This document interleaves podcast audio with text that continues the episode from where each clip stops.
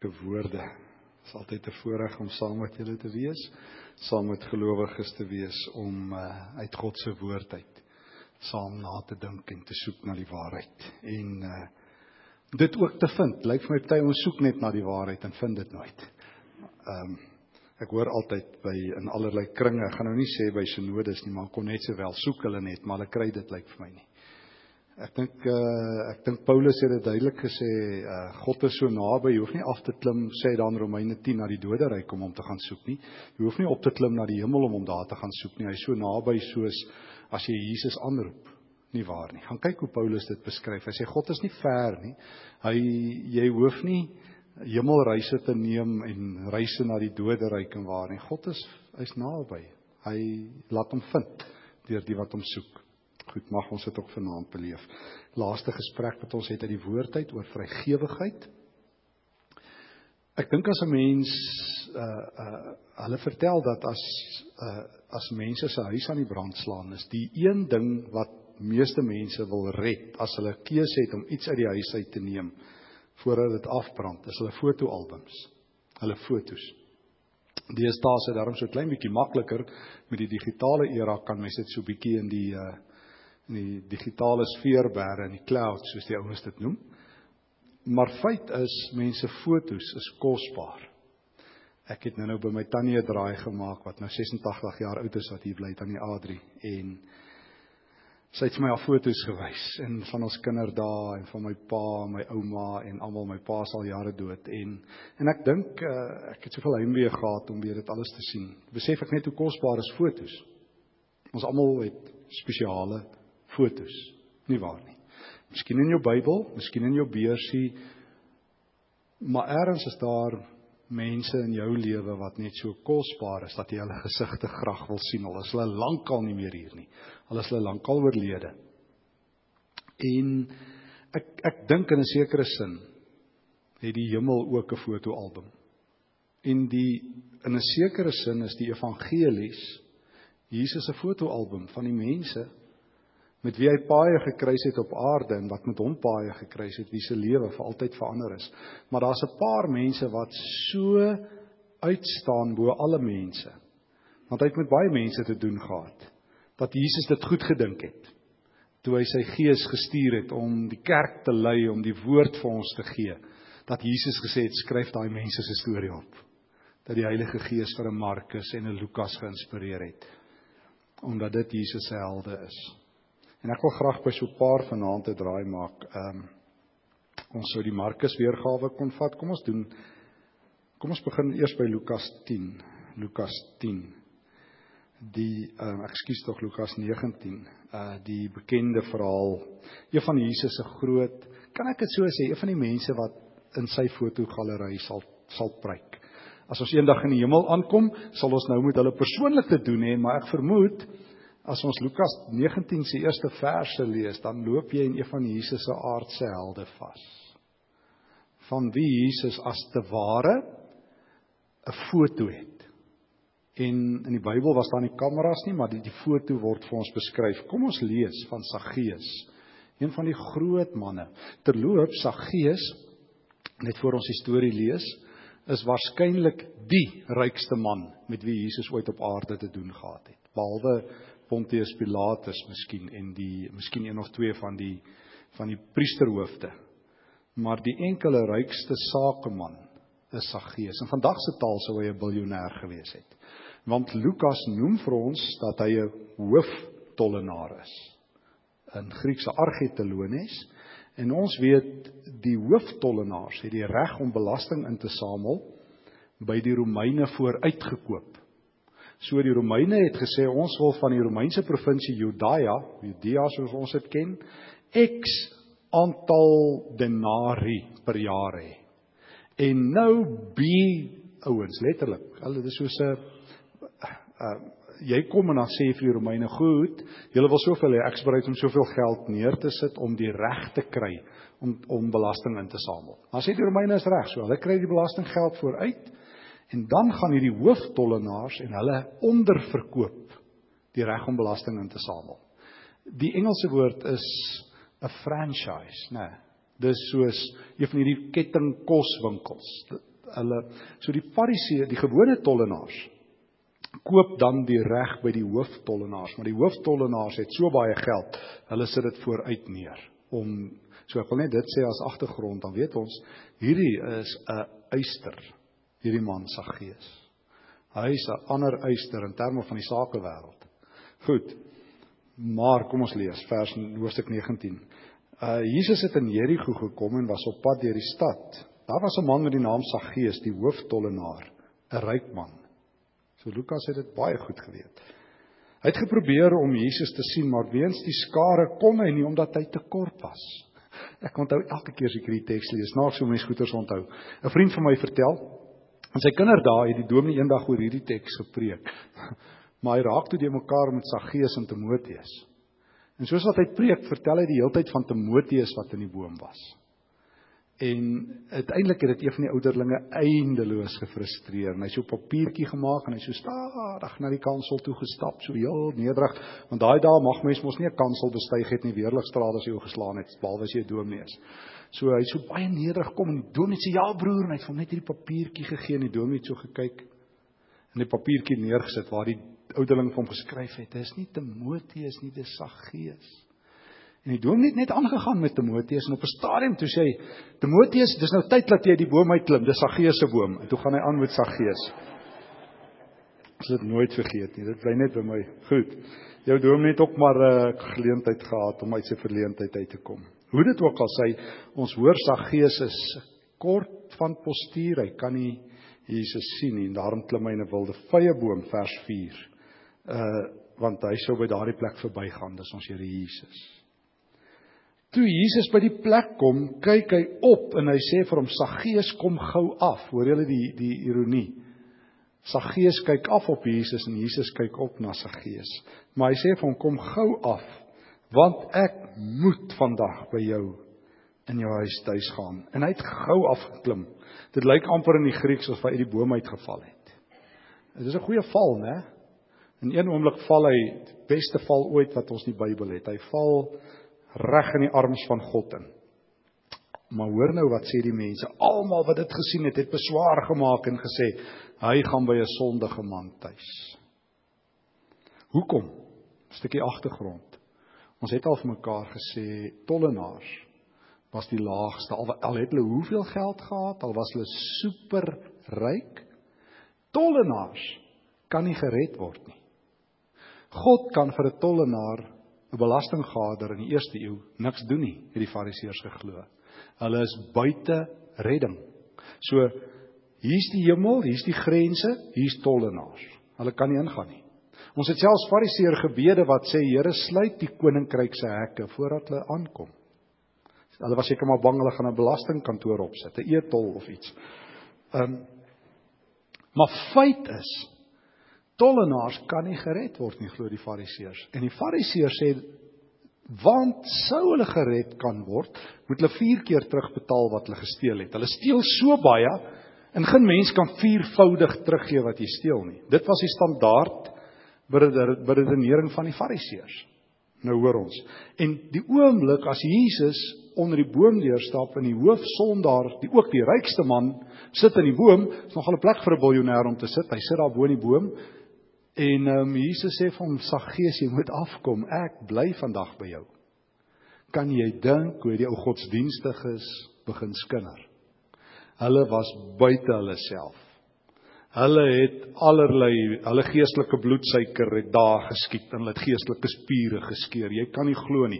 En kerkraad voorsitters het gesê hierdie ding ons sal prosedeer. Ons moet iemand moet aangekla word. Hoe kan die profeet by die sondigste man van die dorp oorbly. Dis nogal 'n ding. Uh dink altyd aan die storie van Tony Campolo wat hy vertel het, die bekende Amerikaanse Christen skrywer, sosioloog. Moeilike oom. Hy was al in Suid-Afrika, het naby Morletta gepraat. Hy's hy vat nie prisoniers nie. Dalk het julle die storie al gehoor, soos ek dit onthou, dat hy een aand nadat hy by 'n kerk gepraat het, het hy uh, daar by een van die Amerikaanse diners gaan koffie drink laat aand. Nadat 'n klomp vroue ingekom wat ook daar kom koffie drink het. En hy het baie gou agtergekom.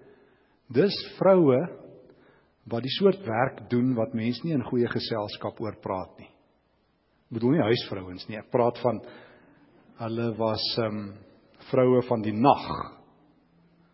uh, straatvroue. En hulle daag sit en gesels en Tony Campolo het sy koffie gedrink en hy hoor uit die gesprek uit wat redelik luid is dat die een vrou sê môre is dit haar verjaarsdag. En sy vertel vir almal, sy het maar 'n woeste kinderlewe gehad. Sy weet nie eens waar sy ma nie. En almal vra vir haar nou, "Het jy al ooit verjaarsdag gehou?" Nee, sê sy, "Dis maar môre weer werk soos gewoonlik." En toe sê daar uit. En Tony Campolo stap toe na die eienaar toe. Hy sê, "Kom hierdie vrouens, hy hulle sê hulle drink baie aande hier koffie en hulle gaan waarskynlik môre aand weer kom." En daai dag gaan Tony Campolo en hy gaan na 'n bakkery toe en hy sê hy soek die grootste verjaarsdagkoek wat gebak kan word deur hulle bakkery. En, en hy het die aand gegaan nadat hy weer by 'n kerk gepraat het en hy het hierdie verjaarsdagkoek eenkant gaan sit en toe gebeur dit, toe stap daai vrouens in. En toe hulle instap, toe haal hy hierdie groot verjaarsdagkoek uit met kersies op en alles en hy en hy vat dit na haar toe. En die vrou bars in trane uit en sy sê dis die eerste keer wat dit gebeur het. En en die eienaar van die winkel sê, "Van watter kerk is julle?" Hy sê, ek is van die kerk wat verjaarsdagkoeke vir prostituie gee. Sê jy, ek sluit op by daai kerk aan. Maar is dit nie aangrypend nie want ek dink ek sou vir my kinders gevat het en sê kom pa sê ons nou vlug. Daai tannies en ons kry afstand net tussen ons. Maar maar ek bedoel dis die skok want ons sou 'n bietjie snaaks aangekyk gewees het as ons ons met hulle bemoei. Maar dis wat Jesus doen. Dis die soort stereotipe wat aan 'n tollenaar hang. Hulle en prostituie en sondaars lê op dieselfde vlak. En nou gaan slaap Jesus die aand oor by hom want hy is op pad Jerusalem toe. En Saggeus het opgestaan, hoor nou. Hy dis so nadat hy nou waarskynlik die harde slag geslaan het op die grond. In een oomblik staan hy op in die koninkryk en hy sê: "Here, ek gaan die helfte van my goed vir die armes gee." Dis die eerste ding geliefdes wanneer hy die Here vind breek sy hart en hy word 'n vrygewige mens. Tot nou toe was hy 'n biljoenêr, synig, het net vir homself gelewe. Hy het gespog oor hoe ryk hy is. Ek lees net laasweek hierdie hierdie hierdie gesprek wat wat ek nou die aand na verwys het ook van van ehm um, ons vriend Donald Trump wat nou geveg het met met Forbes internasionale tydskrif want hulle sê hy's net 4 miljard dollar werd en hy sê hy's 10 miljard dollar werd. Sy ego kan dit nie vat laat hulle sê hy's net 10 miljard 4 miljard dollar sterk nie. Hierdie ou is waarskynlik so ou, maar die oomblik toe Jesus hom red, toe hy uit daai boom uit val en hy tot bekering kom en die hemelse violis hoor en die hemelse violis nie in die konsertsaal gaan speel nie, maar by die sondaar sy hemelse musiek maak. Toe toe sê hy Here, gee die helfte van my besittings nou weg. En as ek iets van iemand afgepers het, gee ek dit viervoudig terug. Daarop sê Jesus: "Vandag het daar vir hierdie man, vir hierdie huis, redding gekom. Hierdie man is 'n kind van Abraham. Die seun van die mens het immers gekom om te soek en te red wie verlore is." Mooi, né? Hier is een van Jesus se helde, hierdie ryk ou wat vir homself leef, wat nie 'n saak het met een arme nie. En die oomblik toe Jesus vir hom sê so opkyk. Dit is net so mooi dat Jesus opkyk na sondaars. Dat hy opkyk na sondaars. Dit is so ironies mooi. Hy kyk op en hy sê kom af. Kom op my vlak. En as hy op Jesus se vlak is, kom hy tot bekering en vrygewigheid volg onmiddellik. Ek wens ek het dit geweet. Ek wens ek het van kleins af geweet ek is onmiddellike evangelis. Dan sou ek nie vir 15 jaar met my mond vol tande gesit het nie. Dan sou ek vir baie meer mense vir, van Jesus vertel het van van die oomblik dat ek tot bekering gekom het. Ehm um, maar dis 'n ander storie. Maar dan sou ek ook van die begin af vrygewig gewees het. Want soos ek nou die aand vertel het, ek het maar gehoor, geld is iets wat groot mense gee en dan moet jy ook geld hê. Ek onthou toe ek 'n dominee was in 'n gemeente, die eerste kerkraadsvergadering wat ons het, die tweede ene. Toe hoor ek die finansiële kommissie voorsitter praat oor die geld en toe kom ek agter ons langste vergadering by die kerk is oor die geld. Uh ons het so vinnig 'n paar dinge en ek dink myself uh, verstaan ek iets reg of verkeerd hierso? Ek verstaan ons moet na geld kyk. Ek is heeltemal reg daarmee. Ons het 'n er verantwoordelikheid. Maar en toe die derde keer is daar 'n aansoek van 'n teologie student wat finansiëel baie swaar kry. En uh die die kerkraad sê ons kan hom nie help nie want ek het toe nou gesien hoeveel geld het ons en ek staan toe op ek sê op 'n punt van orde. Hoe kan ons as 'n broer vir ons vra hy kry swaar ons sê ons kan nie help nie. En die oom spring op en hy vertel vir my ek moet net verstaan hy's 'n direkteur van maatskappye en ek is nou 'n bietjie 'n liggewig om hom op sy speelveld aan te vat. Ek sê dis hoe dit is oom. Hy sê ons sal as ons 'n surplus het, maar ons surplus is nou te klein. Hy gee vir my ekonomie les daar. En ons moet verantwoordelik wees. En ons moet die kerk se geld spaar. Soos 'n ou nou eendag vir my gesê het, hulle spaar op vir 'n reënerige dag gemeente. Sê ek ek kan reën maak. Wil julle hê ons moet reën maak, dan maak ek gou vir julle reën. Uh want hulle sit met miljoene in die bank, maar hulle kan nie 'n teologie student opgehelp het nie nou laas jaar. En uh die Here het ek ek onthou daai aand sal ek so goed onthou my geheue ingeprent van en ek sê ook nie ons moet onverantwoordelik wees in die sin van net soos 'n klomp cowboys uit die heup uit net skiet nie. Maar ek weet ook geliefdes dat as Jesus in jou hart is, is jou eerste vraag nie hoe spaar jy nie, maar is jou eerste vraag hoe gee jy weg? Want ek weet klaar, ek kan al sien wat ouens hulle harte vir Jesus gegee en wat ouens het Jesus se hart.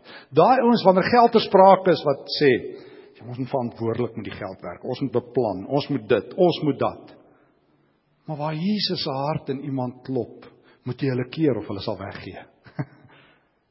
maar wanneer sy hart nie in hulle klop nie, moet jy 'n bom onder hulle sit want hulle sal waaragtig niks weggee waarvoor daar nie begroot is nie. Want meeste kerke wat ek ken, ekskuus, kan ek dit maar sê, ek weet ek ek weet ek is veilig jy moet sê, maar ek sê dit by baie kerke. Meeste kerke se geloof is so groot soos hulle begroting. As hulle begroting klaar is, is hulle geloof klaar. Ja, ons glo in die Here, maar, maar ons doen besigheid soos per begroting. En ek wonder baie keer hoekom het mense hierdie detail begroting hê? Waar kom dit vandaan? Dit kom uit die besigheidswêreld. Jy kan 'n nou begroting hê, ek verstaan. Maar sê nou die Here besluit die geld moet anders te wees. Ons sê ons Here, ekskuus, ons is jammer. Ons weet nou iets ander planne vir ons, maar Here, hierdie is goedgekeur deur die kerkraad. U sal moet 'n addendum aan indien.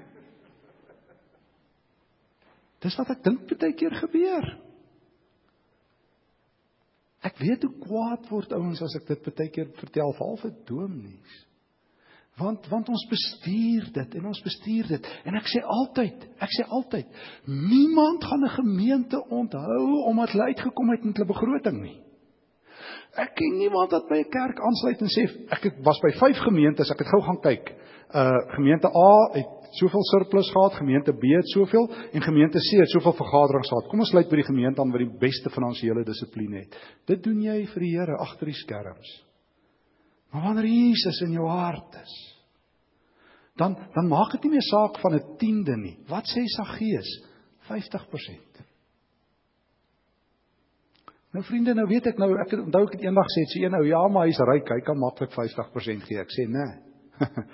Gaan kyk bietjie ryk mense dink hoe sies nou aangesê anders teroor geld as arme mense. Ek onthou van 'n Amerikaanse miljonair wat eendag by 'n kerk getuig het dat uh toe hy jong ouetjie was, het hy sy laaste 5 dollar gevat en in die kollektebordjie gegooi. En die Here daarmee vertrou. Hy sê en toe vertel hy sy getuienis. Kyk net wat die Here reg gekry met hom. En toe daar vraat hy is, toe staan een ouetjie op daar agter in die kerk toe sê hy, "Sir, I dare you do it again." gooi dit weer. Gooi alles in. Vriende, weet julle wat se ironie? Die groot biljoenêers van die wêreld gee nou hulle geld weg. Né? Warren Buffett, een van die rykste ouens in die wêreld het 18 miljard dollar weggegee. Dis die nuwe ding, die ou van Apple, Clark het nou 'n klomp geld weggegee. Uh hulle gaan ons voor. Hulle en hulle dis nie eens noodwendig, dis net die maniste, jy moet humanitêre redes.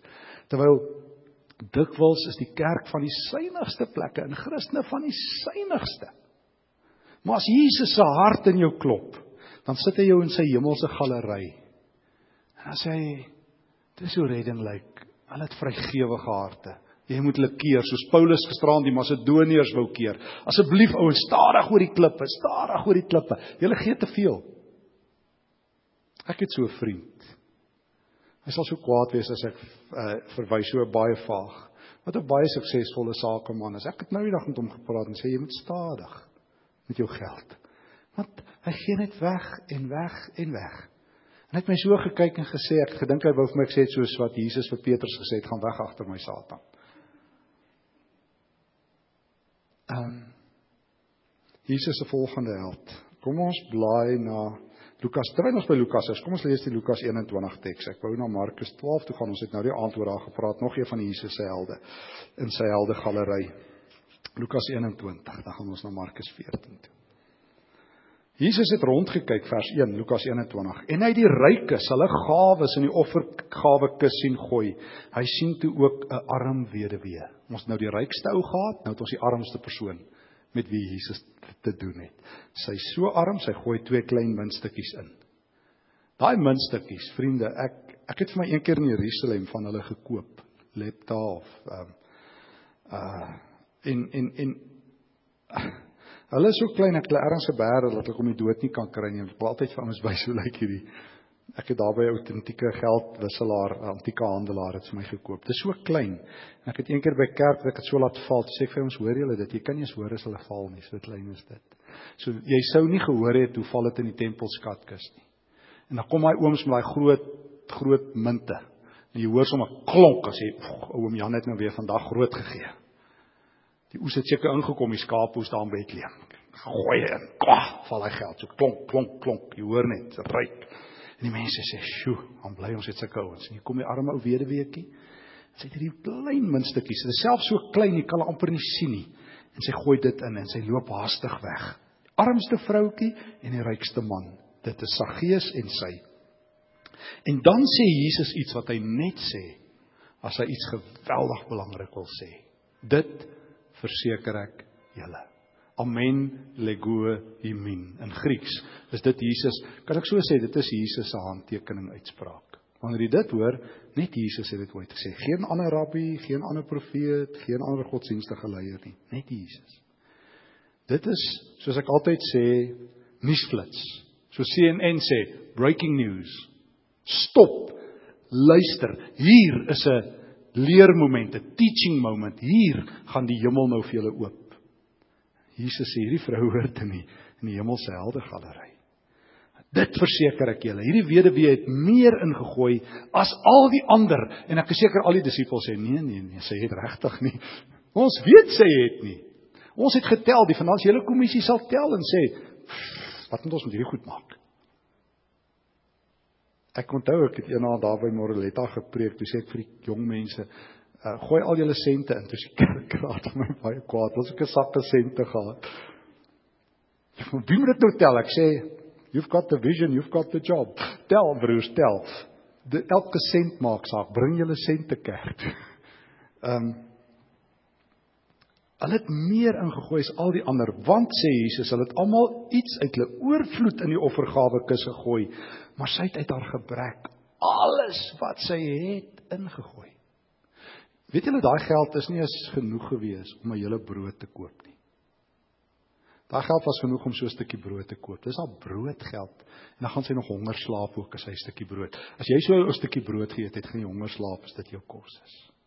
Dink as dit jou ouma is of jou ma, En daai aand kom sy by die huis en jy kom kyk net gou net net na net voor die son sak of sy reg is en jy sê ma, jy het darm geld gehad vir 'n snytjie brood. Waar's dit?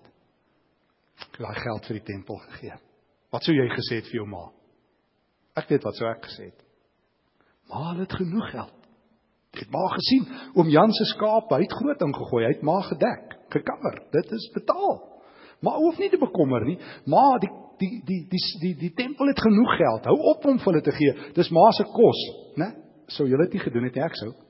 Dat ek nou nie te vroom wees nie. Ek sou met my ma of my ouma geraas het as sy haar laaste, haar laaste geld vir die kerk gegooi gee het. Ek weet ten minste wat sou ons kerkraadskommissie voorsitter gesê het van my van my eerste gemeente, dit is nie verantwoordelik nie. Ons gaan baie verantwoordelik met die Here se geld om. Toe het almal van my hande geklap en ek het gedink, "Hm, Die Here het dit seker opgeteken, die verantwoordelikste gemeente in die heelal. Hulle is so verantwoordelik. Hulle gaan eendag iets doen, ons weet net nie wanneer nie. In die hemel gaan hulle foto nie hang nie, geliefdes. Want as jy wil veilig speel op die Here se terrein, stel hy nie belang nie.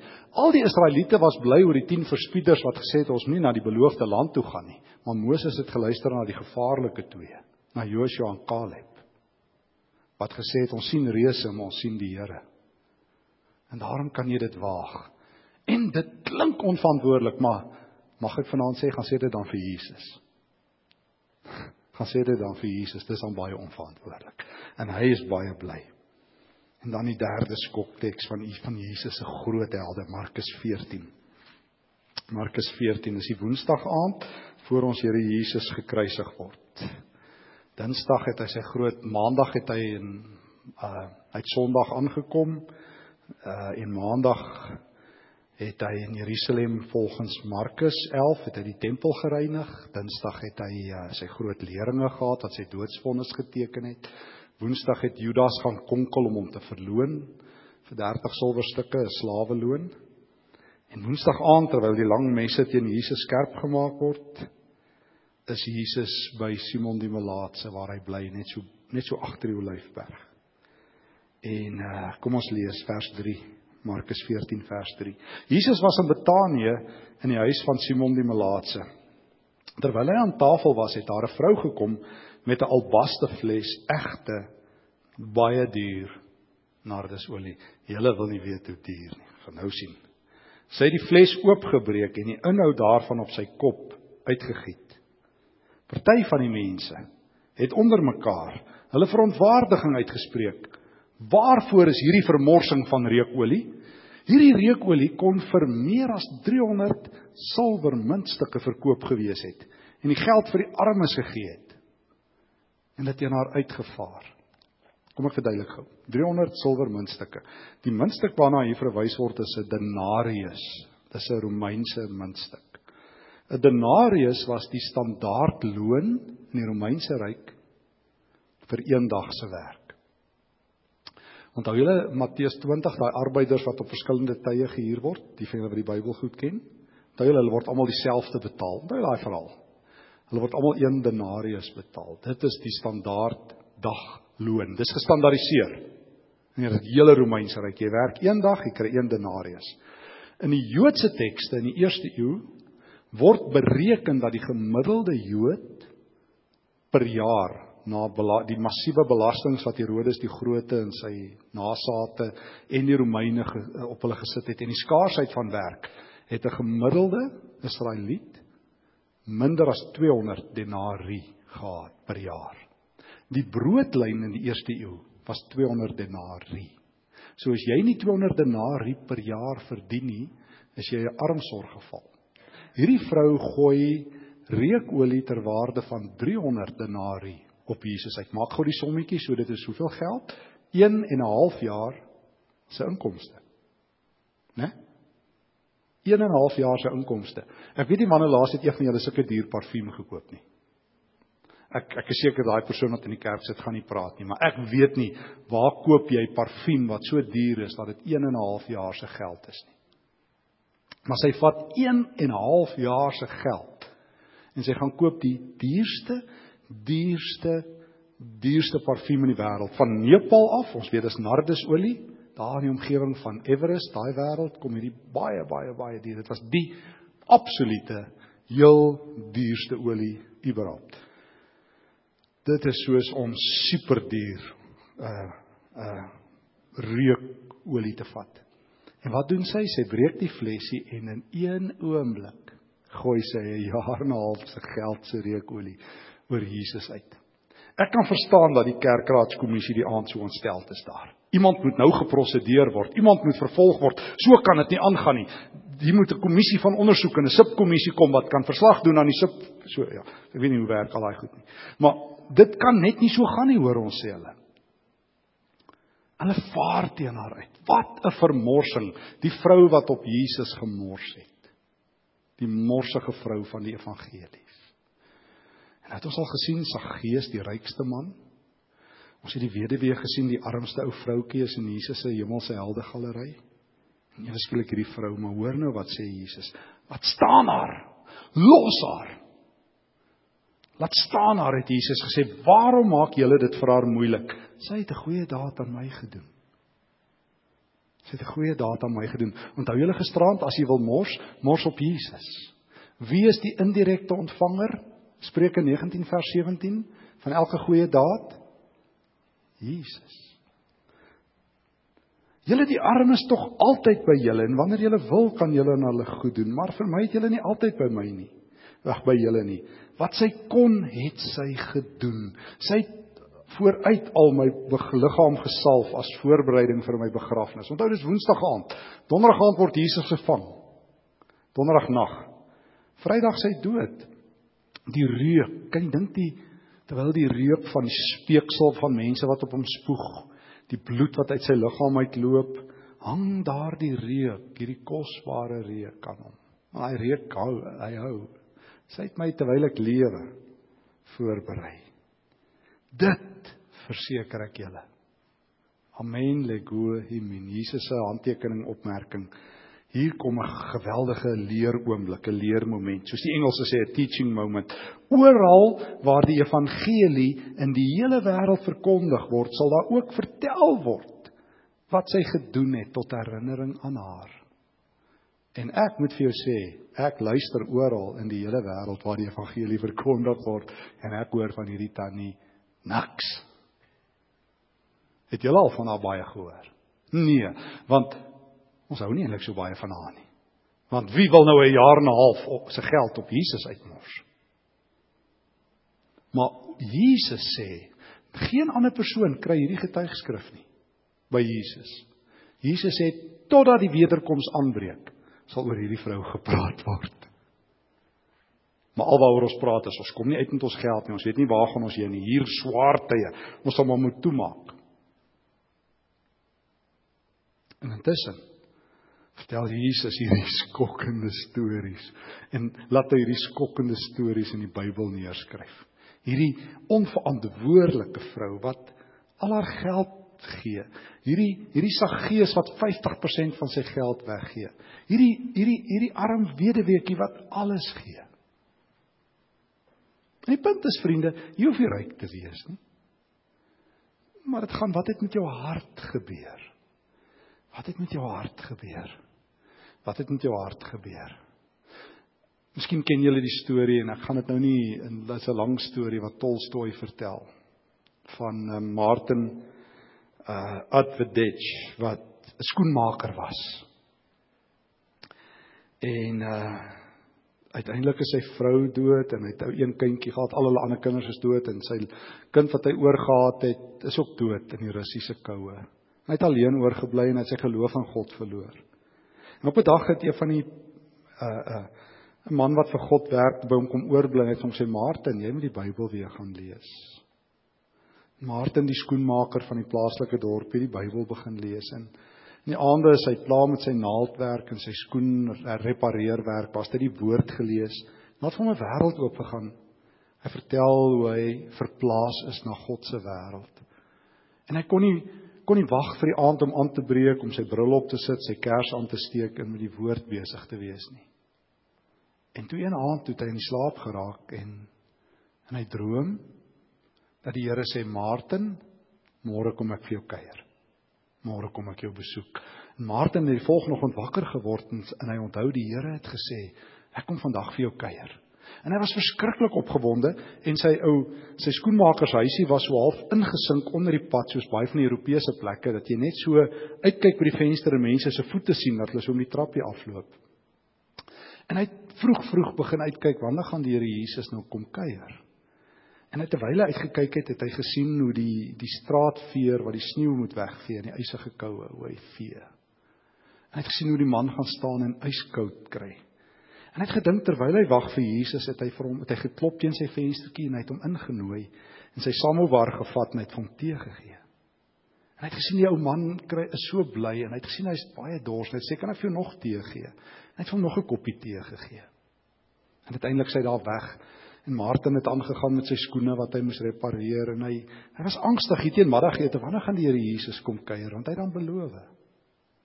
En terwyl hy so nog sit en bid, toe sien hy sien hy 'n vroutjie wat daar staan en sy dun somersklere aan en die koue winter is op haar.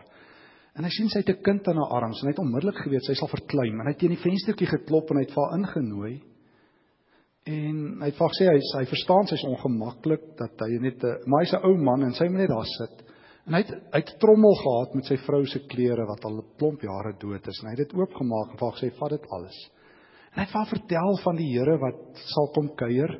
En hy het vir haar kos gegee en 'n bietjie van sy geld en uh sy's later daar weg en sy was baie bly. En laatmiddag en hy begin bekommerd raak want dit begin skemer raak. Wanneer gaan die Here kom kuier? En hy in die volgende hoor hy 'n geraas en hy sien dis die appelverkoopster, die ou tannie wat elke dag appels moet verkoop om te bly lewe. En hy het gesien hoe hardloop 'n seun by haar verby en hy gryp een van die appels en daar gaan haar al haar wins. En hy het besê deurtjie uitgespring en hy was vinnig genoeg en hy gryp hierdie seun. En hy vang hom. En die en die tannie was kwaad en sy wil die polisie kry om hom te slaan en Martin sê nee, hy het in die Bybel gelees, ons moet vergewe. En die tannie sê ek kan nie en hy het haar verduidelik van die Here en hy vertel jy moet ook nou versigtig wees want die Here Jesus gaan kom kuier. Jy moet nie nou rasies van hy's op pad. En uiteindelik het hy gesê hy sal vir die appel betaal. En en en en die tannie het ook haar hart oopgemaak en toe die jong seun ook sy hart oopgemaak na die tannie toe sê hy's jammer hy het ook nie kos nie. En uiteindelik het um, hy vra of hy saam met haar kan stap of hy haar appels vir huis toe kan dra wat oorgebly het. En hy het sy hand om haar gesit en Martin het gesien hoe stap die tannie weg. En hy het nog gesit en die Bybel oopgemaak en ehm um, Sy Bybel val toe oop by Matteus 25 vers 31 tot 46, maar hy het aan die slaap geraak. En hy het vir die Here gevra later in die droom: Here, hoekom het U nie kom kuier nie? En terwyl hy dit so lê en daaroor dink, kom in sy droom kom die kom die ou skoonmaker na hom toe. En hy sê, ehm um, dit was ek, sê Jesus. En die vroutjie met haar stikkende kind kom na hom toe en sê dit was ek, sê Jesus. En die appelverkoopster en hierdie seun wat beklei wat hy in vrede weggestuur het. En dan sê dit was ek en toe lees Martin. Jesus sê vir soverre julle dit aan een van die geringstes van my kinders gedoen het, het julle dit aan my gedoen. Want die vraag is nie wat gee jy weg nie, maar of jy elke dag verwag Jesus gaan vir jou kom kuier. En hy kom Hy kom partykeer in ongeskikte mense en hy kom partykeer in bitter mense en hy kom partykeer in wrede mense en hy kom partykeer in doodgewone mense. Maar sal ek hom ontvang? Sal ek hom raak sien? Sal ek 'n bekertjie koue water hê? Want dit is net so goed soos die 50% van die ryk uh, Saggeus. Sal ek 'n sent hê om te deel? Want dit is net so goed soos die jaar en 'n half se parfuum. Sal ek as Jesus kom kuier by my lewe, sal ek deel of sal ek vir hom moet sê: Here, ek kan nie vandag help nie, ons het nie begroot daarvoor nie. Spreuke 3 sê moet nooit 'n arme Ek praat nie van ouens wat professioneel arm is en wat bedrieg nie. Ek praat van ouens wat regtig arm is. Moet nooit 'n arme wegstuur en sê kom môre terug dan sal ek jou help nie terwyl dit in jou vermoë is sê die spreuke. Maak jou hart oop. Maak jou hart sag.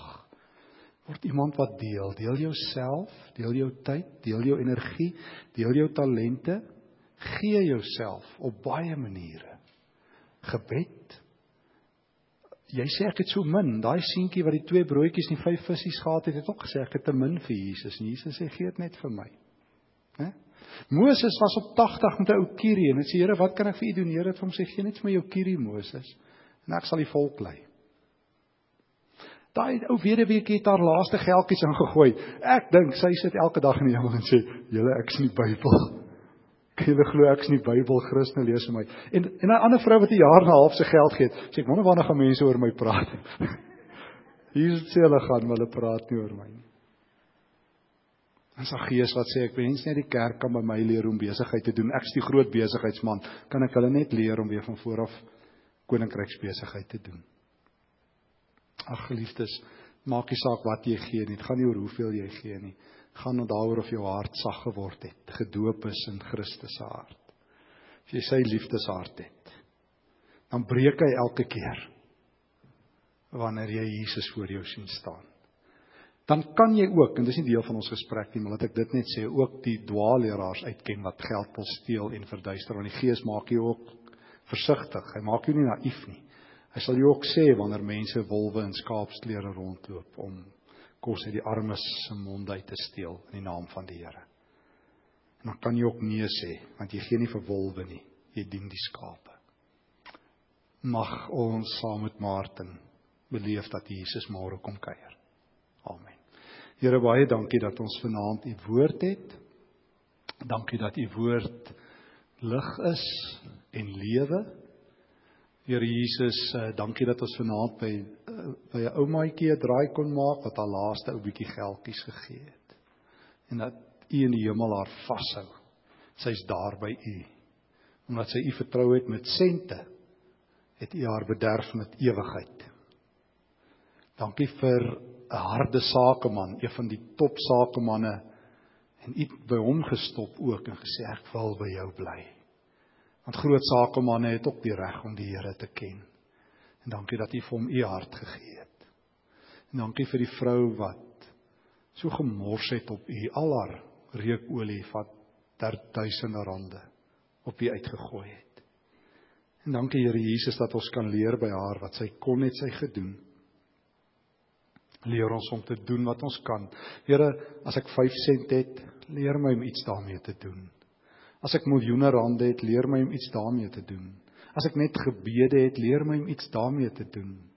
As ek net 'n handdruk het waarmee ek iemand kan bemoedig, leer my om dit te doen. As ek 'n sagte woord het, leer my om dit te gebruik. As ek 'n vriendelike glimlag het, leer my om gereeld te glimlag.